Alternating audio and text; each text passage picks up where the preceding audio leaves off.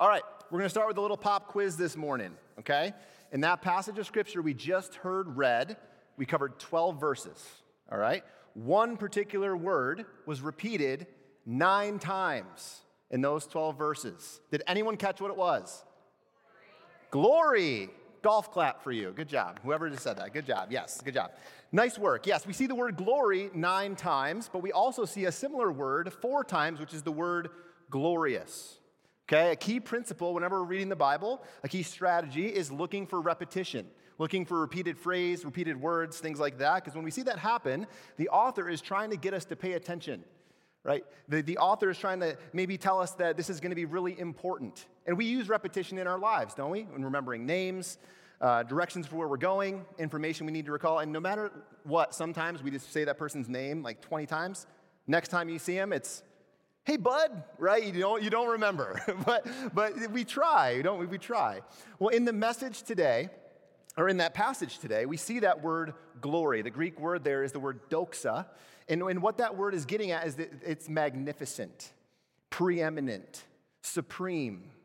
Pastor Gary Millar describes the word glory in this way. I think it's helpful. He says, glory is a small word which carries huge significance. It is all the godness of God packed into two syllables. And from that word glory, we get other words, right? We get the word glorious, uh, being worthy of admiration. We get the word glorify, acknowledging or, or revealing something glorious. And these are all words that are familiar to us, right? We use these words a lot. And if we have a great vacation that we desperately needed, when we come back and people say, how was it? We say, it was glorious. Yes. A couple weeks ago, Kansas City Chiefs, they won the Super Bowl. And everyone said they had their moment of glory, right? We glorify things in our lives that we desire or that we want for ourselves. Maybe it's material things sometimes, or an experience, or a career bump. But as I read the passage this week, as I saw that word glory and the word glorify over and over again, I was reminded that what we find glorious often changes who we become. What we reflect to the world is often a picture of what we worship. We're in this series here going through Second Corinthians and going through, it's called Cruciformed. And in this passage, these twelve verses this morning, we're going to see the Apostle Paul do two things. He's going to spend a significant amount of time comparing the old covenant with the new covenant, and we're going to jump into that. But then he's going to share what the blessings of living in this new covenant are, a more glorious covenant that he calls it. And in this, in this passage, we're also going to see that what we look at with the most admiration is what we become the most like in our lives, meaning that the more we look at Jesus, the more like him we become. So if you have your Bibles with you, Second Corinthians chapter three. If you have your Cruciform journals, open up to page thirty-two. Uh, we're actually going to be starting in verse six, which is the last verse that we had last week. So you can kind of, if you're in your journal, you can pick it up at verse seven. And just a word of warning today, I'm going to be jumping around the text a lot. Okay? So if you have your journals with you, I'd really encourage you to write down the scripture references that you see. Uh, there's some longer passages of scripture. I'd really encourage you, write them down so you can reference them a little bit later in the week if you want to dive into some future study um, of this passage, but also some related passages. All right? Second Corinthians chapter three, starting in verse six. Paul writes this, he has made us competent to be ministers of a new covenant, not of the letter, but of the Spirit. For the letter kills, but the Spirit gives life.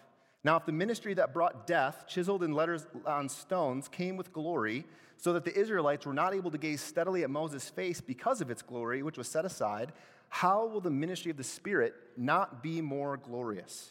For the ministry that brought condemnation had glory. The ministry that brings righteousness overflows with even more glory. Okay.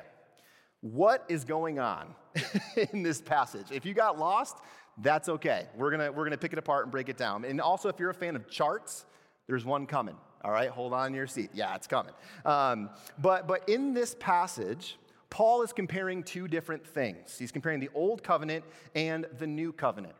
And to really understand that, we're going to have to take a detour out of Second Corinthians into some other passages. We have to answer this question: what is a covenant? Well, in the Bible, a covenant was an intimate relational contract between two people or two parties. Like in hearing those words, right, what comes to mind for us is maybe a promise, right? You make a promise to someone. Uh, it's more significant than just saying yes, right? Because you, it, it just it feels weightier. If you break a promise, right, there there is some some hardship there, or there's some frustration with somebody. And a covenant is similar, but it's even more significant than a promise, because there is a relationship surrounding this contract or this agreement that people are entering into together. Throughout the Bible, we see God enter into covenants with people. If you, you see this throughout the Old Testament, he, there was a Noahic covenant or an Abrahamic covenant or a Mosaic covenant, which we're going to get into. And these covenants, they could be one of two things. They could be conditional or they could be unconditional. A conditional covenant, covenant, what that meant was that, that it was dependent upon the people in and, and their actions in the covenant. You could break it by not following through. But an unconditional covenant was a covenant that God would make with people, and there's nothing they could do to mess it up. God was going to fulfill his end in an unconditional covenant. And in Second Corinthians chapter three, Paul is referencing the Mosaic covenant, or what he calls the Old Covenant. In the book of Exodus, God gave Moses uh, and the people of Israel six hundred thirteen laws that they were to live by. And if they obeyed, there would have been blessing, but if they broke it, there would have been cursing. So what kind of covenant was that? It was conditional, right? And what we see over and over again in the Old Testament is they failed at keeping it. They, they, they sinned all the time. They could not keep the Old Covenant law perfectly. But Paul here begins to talk about a new covenant. And a new covenant suggests something old, right? We get this. If you have a car that you really love, but then you get a new car, that car that was once new that you loved, it's your old car now because something else has come that's better, that's newer, right? This is kind of what Paul is getting at. So what is the new covenant? Well, in Hebrews, the book of Hebrews really gets into this. Uh, Hebrews eight through ten, we're only going to read some of Hebrews chapter eight, but it is a great place to go if you want to learn more about the new covenant. Oh, sorry. I thought it said I thought it said my name. Um, but so we did a series through the book of Hebrews about four years ago. And if you want to, if this is kind of piquing your interest, like what we're reading about in just a moment, go j- dive back into these messages because we go into it in much more depth. But Hebrews eight, or Hebrews, was written by someone we don't really know, but it was written to Jewish Christians, and it gets into this new covenant. All right, Hebrews chapter eight, starting in verse six. Says this: Jesus has now obtained a superior ministry, and to that degree he is the mediator of a better covenant, which has been established on better promises. For if that first covenant had been faultless, old covenant, there would have been no occasion for a second one. But finding fault with his people, he says, "See, the days are coming, says the Lord, when I will make a new covenant with the house of Israel and with the house of Judah. Not like the covenant that I made with their ancestors on the day I took them by the hand to lead them out of the land of Egypt. I showed no concern for them, says the Lord, because they did not continue in my covenant." We just learned about that, conditional, right? "For this is the covenant that I will make with the house of Israel after those days, says the Lord. I will put my laws into their minds and write them on their hearts. I will be their God, they will be my people. And each person will not teach his fellow citizen and each his brother or sister, saying, 'Know the Lord,' because they will all know me, from the least to the greatest of them, for I will forgive their wrongdoing and I will re- never again remember their sins." Okay. This could be an entire sermon in itself, but it's just going to be a couple minutes. This is a lot, but it's describing this new covenant. I mean, there's a really important answer, or a really important question we need to answer to. Who was this new covenant with? We see it twice in the text. The house of Israel, the Jewish people, those that God had made the old covenant with.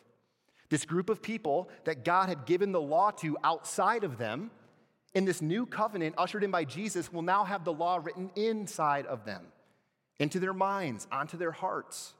We've already seen similar language in Second Corinthians, right? Last week, if you were here, this idea of living letters, not being written on tablets of stone, but being written on the tablets of what? Human hearts. Okay. That leaves us with a question, if you're, if you're tracking with, with where I'm going. If we are not Jewish, which many of us are not, how does this apply to us? Thankfully, we have other scripture that helps us understand this. Paul answers this in Romans chapter eleven. I'm going to jump around these verses a little bit, but it's, it's important for us to go here. Romans eleven, starting in verse thirteen. Now, I'm speaking to you Gentiles. Gentiles, if you're not Jewish, you're a Gentile, all right?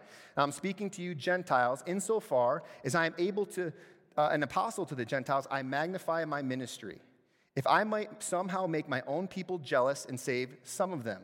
For if their rejection, meaning the Jews, brings reconciliation to the world, what will their acceptance mean but life from the dead? Verse seventeen, now if some of the branches were broken off, and you, Gentiles, though a wild olive branch were grafted in among them and have come to share in the rich root of the cultivated olive tree, do not boast that you are better than those branches. Verse twenty-four, for if you were cut off from your natural nature, native wild olive tree, and against nature were grafted into a cultivated olive tree, how much more will these, the natural branches, be grafted into their own olive tree? Okay, verse twenty-five.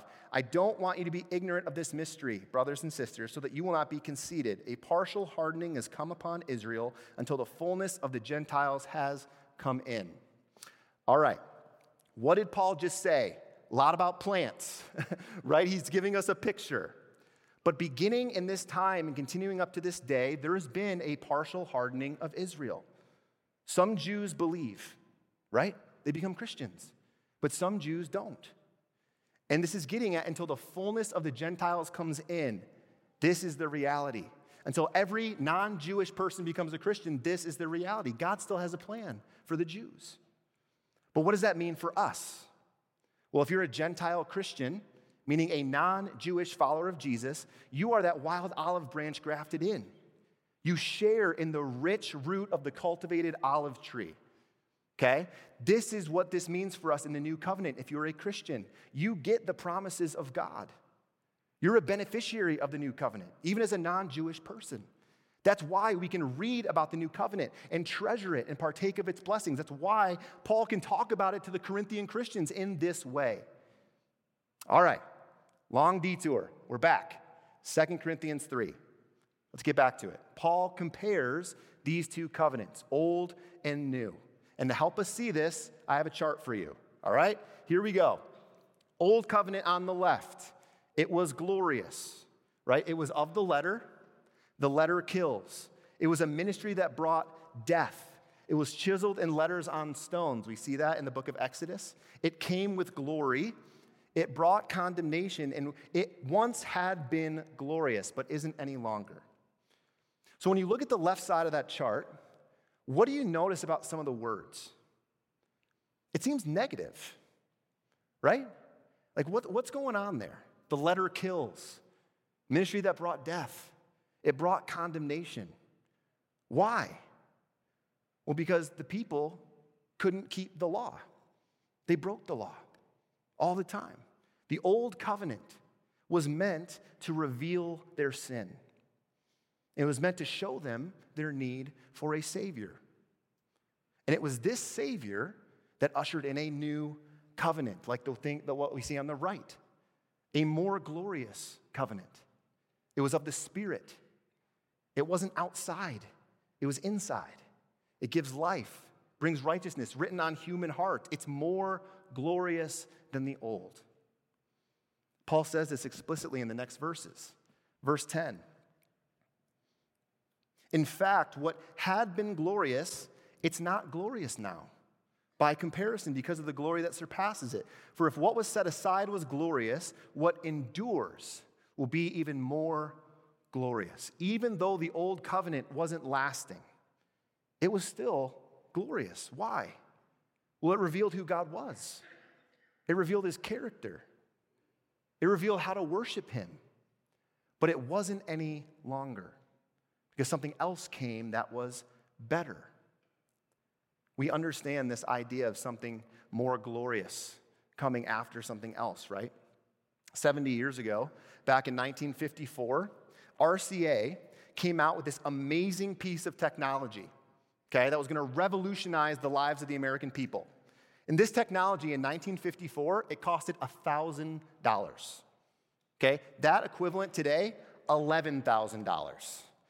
If you were in, if you were a family in nineteen fifty-four, your average household income, about four thousand dollars.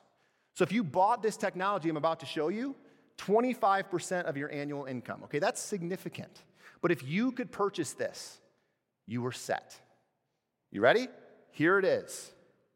This is the, wait, R C A C T one hundred. Everyone go, ooh, I know, right? That is like looking at the glory of the Lord on Moses' face, isn't it? I mean, like, now I know you're all wondering, how big is that screen? I mean, like, that is huge. I can just tell you, fifteen-inch screen, ladies and gentlemen, right here. That is how big that is. Yeah. It's helpful reference, the puppy and everything right here. Um, now, it had two dials for programming, okay? Not just one like your neighbor's T V. And it had backwards compatibility, so you could watch black and white shows still, okay? This, if you had it, was amazing. seventy years ago, glorious technology. Three weeks ago, this piece of technology became available for pre-order. This is the Apple Vision Pro. Um, it's a virtual reality headset that you can wear, and you can change the size of the screen by doing this. That is all you have to do. And there, I have a picture here of a gentleman who has done this. Everyone needs that, right? I mean, like, you need a movie theater-sized screen in your living room. Now, when we see this, oh, by the way, not even close to eleven thousand dollars. Okay, this is way cheaper than that even.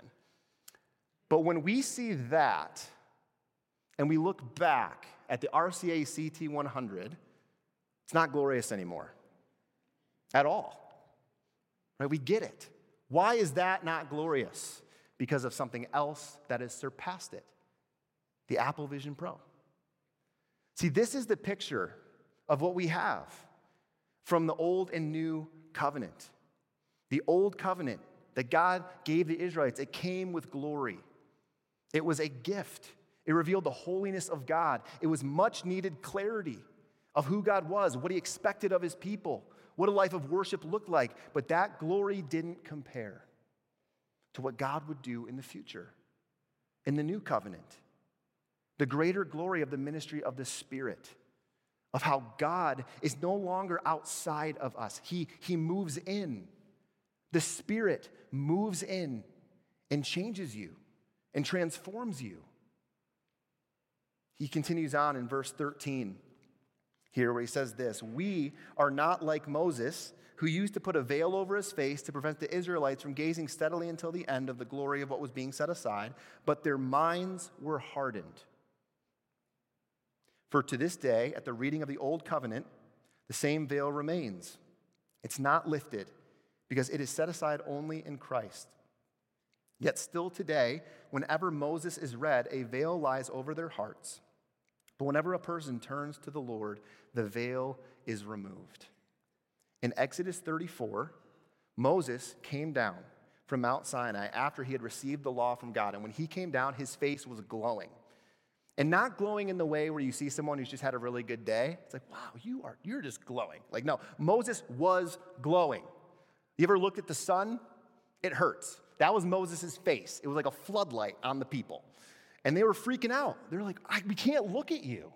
So after Moses spoke, he, he put this veil over his face. He covered his face to protect the people from the glory of God. And this verse is saying that we're not like Moses as the glory is reflected. He also says that the minds of the Israelites were hardened, which means they were not able to see the purpose of the Old Covenant, how it revealed their sinfulness and their need for God to save them. And that has continued to this day. Jewish people, in Paul's time, they were hearing the gospel, and they were not believing it because their minds were hardened. They had a veil over their hearts. To this day, Paul says, at the reading of the Old Covenant, which is the law, the veil remains. It's not lifted. Why? Because it is only set aside in one way, by Christ. Only as people turn to Jesus is that veil removed. And they can see God clearly, but also themselves clearly. In the next chapter, we're actually going to see this more fleshed out. Paul's going to go, uh, keep going with this idea and how it's, that is the same is true for anyone who doesn't believe, that Satan blinds the eyes of unbelievers. But whenever a person turns to the Lord, that veil of spiritual blindness is removed. They can see. That is why all these signs that Jesus did of giving blind people sight, right? It was, ta- it was a greater picture of how God opens the eyes to see him spiritually. They were signs. We're going to see this more in chapter four. But Paul takes time in this passage to show how the new covenant, it is more glorious than the old. And in these last two verses, what all this is leading up to, it is a gl- glorious truths as to why does this matter at all? What, what are we living in? What, what benefits of the new covenant do we have? They're right here, verses seventeen and eighteen. Now the Lord is the Spirit, and where the Spirit of the Lord is, there is freedom. We all, with unveiled faces, are looking as in a mirror at the glory of the Lord and are being transformed into the same image from glory to glory. This is from the Lord, who is the Spirit. If I were to ask you to use one word to describe your Christian life, what word would you use? Think about it for a second. What, what word comes to mind? Would it be love, joy, peace? Those are all good words, right? Would any of you have used the word freedom? I would argue that this is a word that doesn't often come to mind for us, or we wouldn't, we wouldn't use it, because if we're honest, we don't really feel that way in our Christian lives. Maybe because we just feel knocked down by sin, our own sin, people sinning against us, or maybe in conversations that we have or that we witness, like about Jesus or about church or about what we believe. Like, it seems like people talk more about what Christianity is against rather than what it's for. I think the cultural perception of Christianity seems to be that life as a follower of Jesus is one of lifeless obedience and restriction instead of joy and peace and freedom. I think this is how Christians are often portrayed in entertainment, sitcom shows, all, all the time. If that is your Christian experience, lifeless obedience, restriction, frustration, we need to look at what Paul says in verse eighteen. Where are you looking? Where is your focus? Look at what he says. We all, with unveiled faces, are looking as in a mirror at the glory of the Lord and are being transformed into the same image from glory to glory. This is from the Lord, who is the Spirit. Now, that phrase there is looking into a mirror. It only shows up one time in the Bible, in the New Testament. It's this Greek word katoptrizo. Fun word to say. But what that is getting at is a clear picture, a clear reflection. So what is this getting at? As followers of Christ, we have been given the Spirit that is transforming us into the likeness of Jesus. And how does that transform? How does that transformation happen? Where do we look? As in a mirror, at the glory of the Lord. Like Moses, whose face shone with the glory of God after spending time with him, our lives reflect the glory of God. If you are a Christian, your life is a miracle, because you were dead, and you're not anymore. You were spiritually dead in your sin, but now you are alive in the power of God. It's a miracle. And you didn't do that by just figuring it out.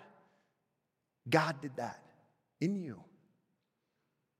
We look at the glory of God. Hebrews chapter one tells us, look at what it says. The Son, Jesus, is the radiance of God's glory and the exact expression of his nature. If you want to know what God is like, look at Jesus. Exact representation of who he was. He is God. G K Beale is a seminary professor and Bible scholar, and he wrote this. He kind of expanded this idea of where we look kind of shapes who we are. And he said this, I think it's really helpful. He says, what you revere, you resemble, either for your ruin or your restoration. I'm going to say that again. What you revere, you resemble, either for ruin or restoration. How does that play out in our lives? I think Pastor Bob Thune, he really puts it well when he says, when he, he kind of fleshes it out here. He says, when we worship false gods, we become like them. Our worship of money makes us greedy or stingy. Our worship of power makes us harsh and demanding. Our worship of approval makes us anxious and fearful. Our worship of success makes us busy and restless. The more we avert our gaze from the true God and chase these idols, the more ungodly we become. So what do we do instead? Well, it seems simple, right? Instead of looking at those things, look at Jesus. If you are a Christian, you are being transformed into the glory of the Lord, from glory to glory. And this is the power of the Spirit in you. And that happens as we continue to look at Him, not at ourselves, not at the things of this world, but to look at Jesus. Earlier I mentioned that what we reflect to the world, it's often a picture of what we worship, right? What we desire, what we find valuable, what we glorify. It, it really reveals what's captured us, what we daydream about, what we want more than anything.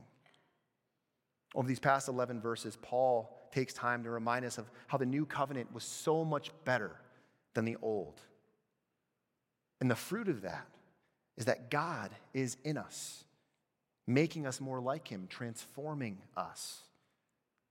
These are beautiful realities of living in this new covenant. There's three realities I found explicitly in the text for us today.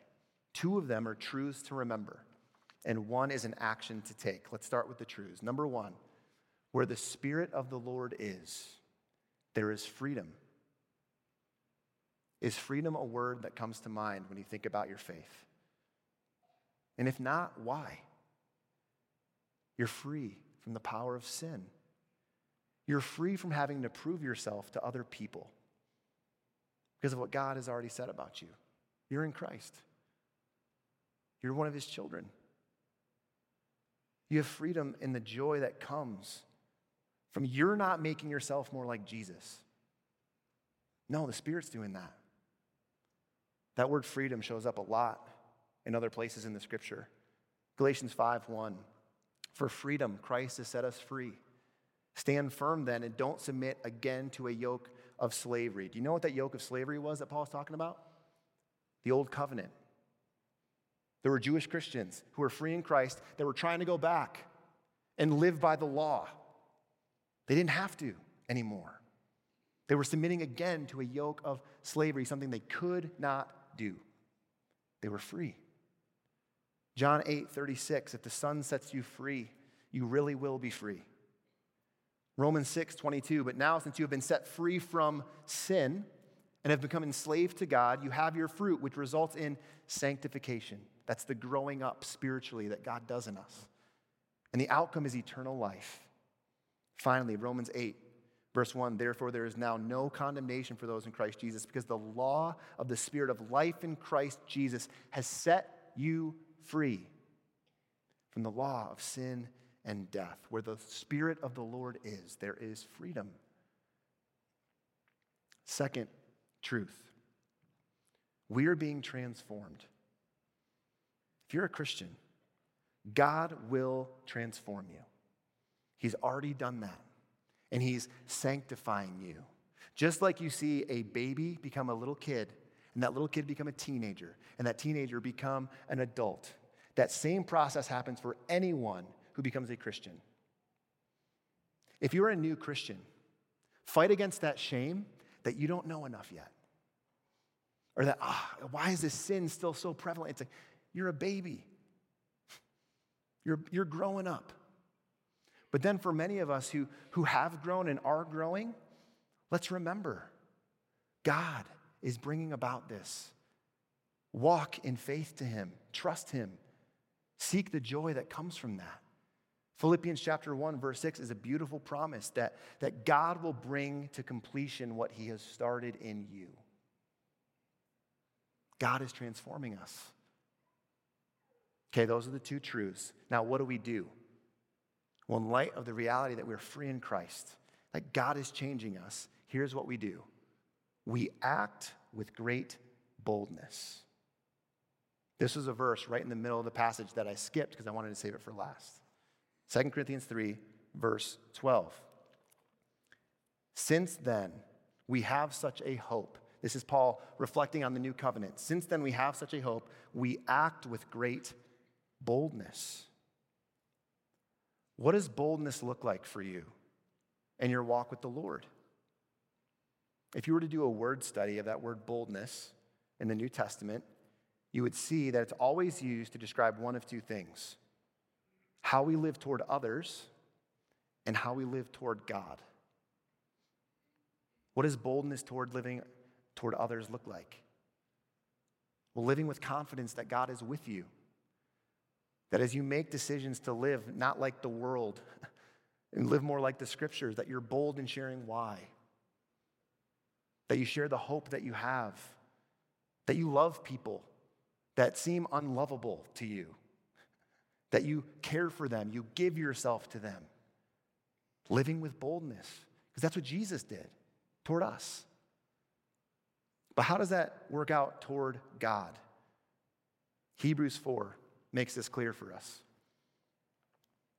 Therefore, since we have a great high priest who has passed through the heavens, Jesus, the Son of God, let us hold fast to our confession. For we do not have a high priest who is unable to sympathize with our weaknesses, but one who has been tempted in every way as we are, yet without sin. Therefore, let us approach the throne of grace with what? Boldness, so that we may receive mercy and find grace to help us in times of need. Jesus is our great high priest, a better high priest than who served in the old covenant. Jesus can sympathize with our weaknesses because he was like us. He was tempted like us, yet was without sin. Therefore, approach the throne of grace with boldness. Expect to receive mercy and grace because God will give it to you. These are the realities. These are the truths that we can rest in because of what Jesus has done, because of the new covenant he ushered in. Through his life, death, and resurrection, we can experience life with God. And when we do that, our lives begin to reflect this more glorious truth. These truths we see in Second Corinthians three. We are free in Christ. We are being transformed by the Spirit. And finally, we can live with boldness toward God and toward others. Let's pray. Father, I do thank you just for more glorious reality that we get to live in today. God, these passages can feel like a lot sometimes to understand, or but God, as we just see in Second Corinthians over and over again, we're reminded of, of who we are, but, but even more than that, God, we're reminded of who you are. How human beings could not fulfill the law perfectly. The old covenant was meant to reveal our need for you. And God, we thank you that you met that need in Jesus. God, as we think about our lives as followers of Jesus, if we don't feel free, help us understand why. And just help remind us that it is for freedom that Christ has set us free. We're free in Christ. You're making us new. And you're working through us. It's in Jesus' name that we pray. Amen.